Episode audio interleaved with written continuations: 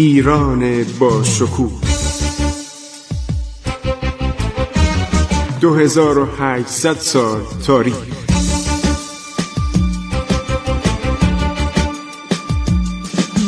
عبور از تاریخ.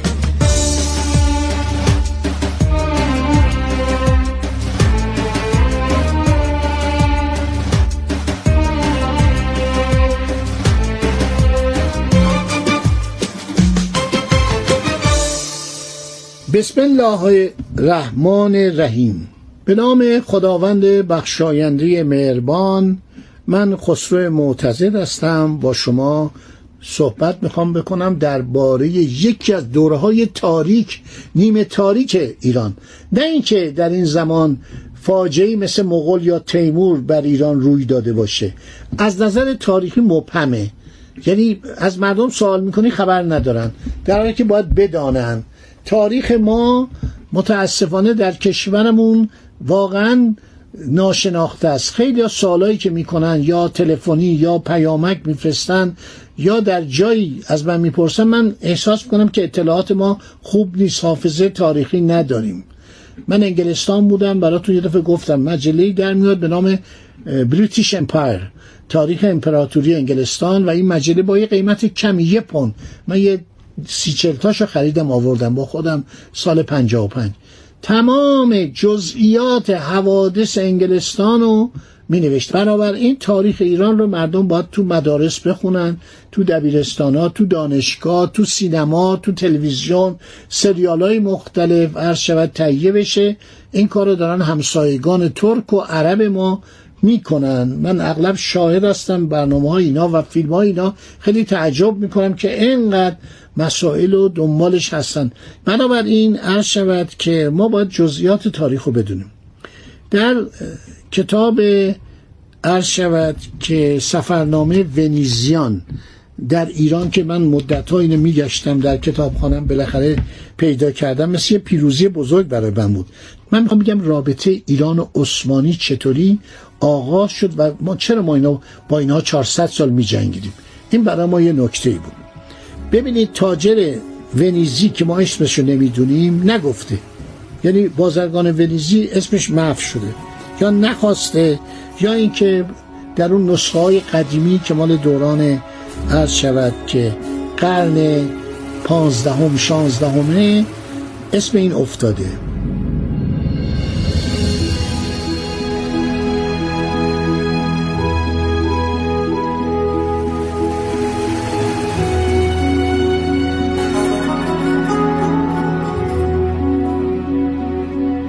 نوشته که در زمان سلطنت ازون حسن اگه یادتون باشه من برنامه گذاشته درباره تبریز گفتم که در زمان این چه عظمتی داشت چه بازاری داشت چه کاخهایی و چه اجناسی می آوردن و مخصوصا کاخ هشت بهشت رو اس بردم. در تبریز ها نه در اصفهان در تبریز. نوشته در زمان ازون حسن در ترابوزان. ترابوزان کجاست؟ ترکیه. پادشاه مسیحی میزیست به نام کالو یوحنا یا کالو یوحنا. توجه می‌کنید؟ این پادشاه دختری به نام دسپینا خاتون داشت. این پادشاه مسیح پیش از آن در سرزمین پرصلح و صفای خود رنج و آزار بسیار از سلطان عثمانی دیده و اوضاع و احوال خیش را ناسازگار و سلطنت خود را در معرض خطر انقراض یافته بود. با مشاهده خطر عظیمی که از سوی ترکان عثمانی متوجه او بران شد که سفیری به تبریز پایتخت ایران بفرستند. تبریز محل اقامت سلطان حسن بیک یا ازون حسن. البته معلوم شده که ازون حسن در این زمان که کادو یوحنا می‌خواد دخترش رو بهش بده هنوز امیر دیاربک بوده. هنوز پادشاه ایران نشده بود. ترابوزان را سلطان محمد دوم در 1461 میلادی میشه 865 هجری قمری گشود. در هر حال سفیر میاد به نزد حسن بک حالا حسن بک کجا بوده؟ احتمالا در همون شهر دیاربکر بوده که مرکز اولش بوده.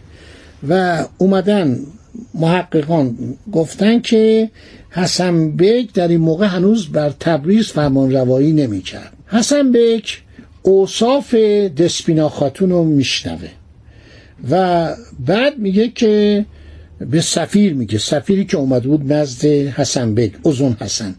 اگر کالو یوحنا دخترشو به پادشاه دیاربکر یعنی همون ازون حسن بده من از او حمایت خواهم کرد. من به حمایت از پادشاه ترابوزان جلوی پادشاه عثمانی خواهم ایستاد. سفیر بر میگرده و میگه حسن بیک میگه من می‌خوام خواستگاری کنم دختر شما رو. این خواستگاری ها بودا. این خواستگاری های سیاسی از زمان فکر کنید کوروش در ایران بوده. در کشورهای همسایه بوده. در زمان ساسانیان ساسانیان دختر به کسی نمی‌دادن. ولی دختر می‌گرفتن. کمان که دختر خاقان ترک همسر انوشیروان شد. این خواستگاری ها بوده تو اروپا هم بوده. مثلا در دربار فرانسه ملکه‌ای احترام داشت که از خاندان هابسبورگ باشه. خاندان هابسبورگ یه خانواده کاتولیک بودن دو شاخه داشتن. یکی در اسپانیا بود و یکی در کجا بود؟ در اتریش بود. این دوتا خانواده یکی بودن. دولت فرانسه ملکه خودشو از اینا انتخاب می‌کرد. اندوتریش. خانم ملکه اندوتریش دختر پادشاه عرض شود اسپانیاست. ماری آنتوانت دختر عرض شود که پادشاه اتریشه حتی ناپل اون زنی که می‌گیره ماری لوئیس دختر امپراتور اتریشه.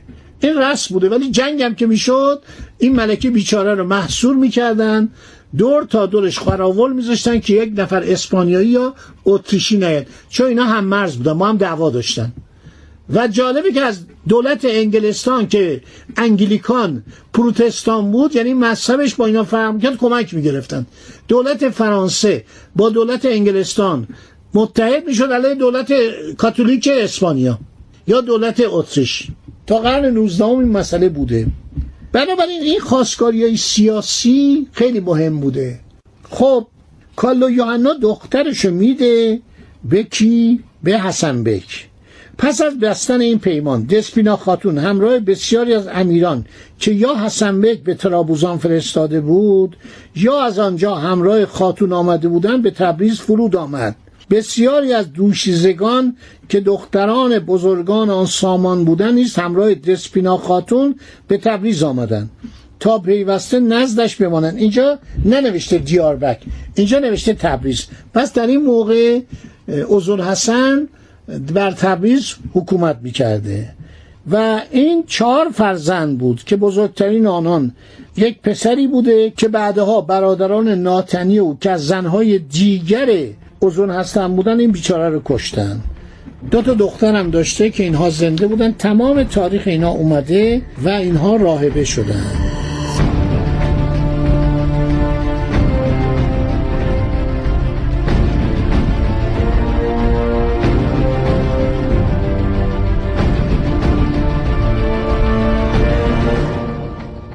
در سال 1472 سلطان عثمانی چون از عهد و پیمان میان حسن بیگ و پادشاه ترابوزان آگاه شد عصبانی شد.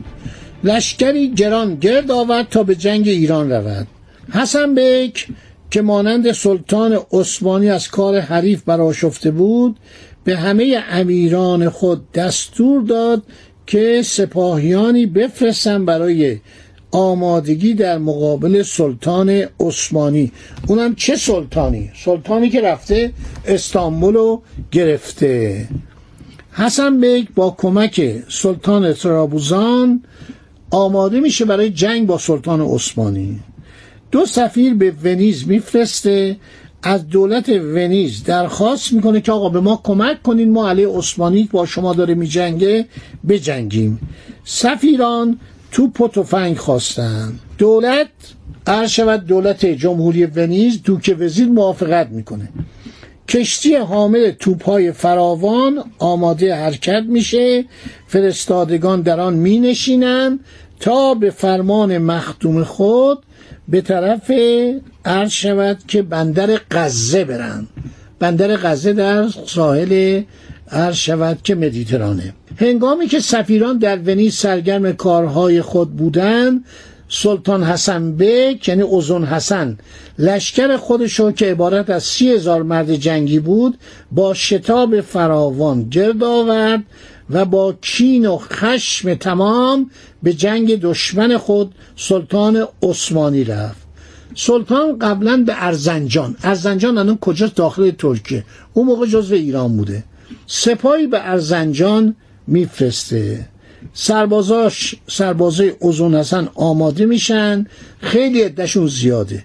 لشکریان عثمانی از ترس چنین نیرویی به توقات در داخل ترکیه عقب نشینی می‌کنن. بعد حرکت می‌کنه اوزون حسن و خودشو به اردوگاه عثمانیان میرسانه. حسن بک آماده میشه سلطان عثمانی هم عرض شود که آماده میشه. اول حسن بک یعنی اوزون حسن حمله می‌کنه به عثمانی ها پاشایی با سپاهی عظیم از عثمانیان بر انبوه ایرانیان حمله می‌کنه ایرانیان رو هزیمت میده. حسن بیگ هشت هزار سرباز زبده داشته ذخیره و به اینا میگه حمله کنید. اینا حمله می‌کنن سپاهیان آل عثمان که شکست ناپذیر می بودن تار مار میشن. حسن بیگ توقات و ملتیه و سیواس یعنی سه شهر بزرگ عثمانی رو می‌گیره. اینا حمله می‌کنن و متاسفانه دولت ونیز اون توپخانه که میفرسته. دویست تا شمخالچی میفرسته؟ صد تا تفنگدار میفرسته. اینا همه مشاق بودن. اینا مستشارای نظامی بودن که می‌خواستن اسلحه گرم و نشون میدن متاسفانه این توپخانه نمی‌رسه. اون دریا سالار ونیزی وینچیکو دستور میده که اینا رو در جنگ های دریای سیاه در کریمه علیه دولت عثمانی به کار ببرن. حسن بیگ منتظر توپخانه بوده و متاسفانه در این موقع لشکر عثمانی با توپهای فراوان سپاهیان اوزون حسن 24 هزار یا 25 هزار تن بودن. عثمانی ها 36 هزار تن. دشمن در یک سوی ملتیه استقرار یافته بود. حسن بیگ در سوی دیگر. جنگ شروع میشه و حسن بیگ متاسفانه بر اثر گلوله باران توپخانه شکست خورد و ناچار به کشور خود ایران اینو این آقای بازرگان ونیزی نوشته. عقب نشینی کرد. دست از آن سه شهر ترکیه برداشت. ببینید این تاریخ ایرانه. چقدر نکات مجهول چقدر نکات جالب. من از این سفرنامه ونیزیان اینقدر تعریف می‌کردم بی خود نبود. برای اینکه جزئیات رو به دست می آوردن باقی صحبت رو چون وقت زیاد شده اجازه بدید من در برنامه آینده براتون بیان کنم. خدا نگهدار شما تا برنامه آینده. عبور از تاریخ.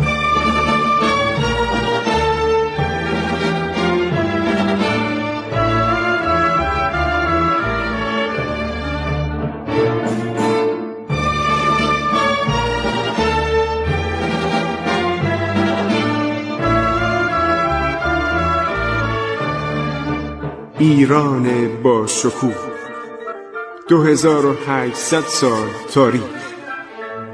سرگذشت ایران ما به روایت خسرو معتزد.